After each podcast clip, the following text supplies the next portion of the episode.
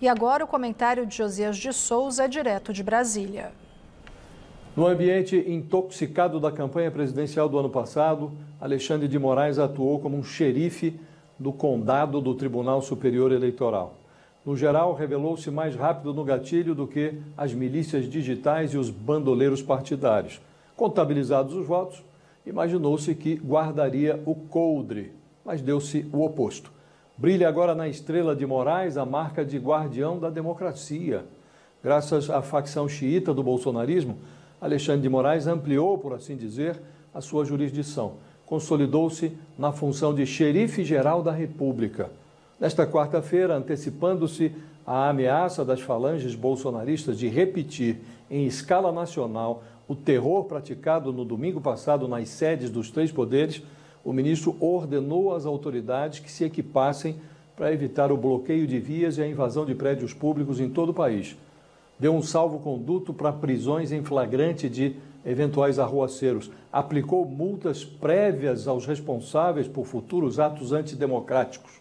Simultaneamente, numa evidência de que Moraes dispõe de retaguarda, os ministros do Supremo Tribunal Federal, reunidos emergencialmente no plenário virtual, avalizaram decisões individuais tomadas pelo xerife nas pegadas do Capitólio bolsonarista de 8 de janeiro receberam o endosso da corte decisões como o afastamento do governador do Distrito Federal, Ibanez Rocha, por 90 dias, e a ordem de prisão emitida contra o ex-ministro da Justiça de Bolsonaro, Anderson Torres.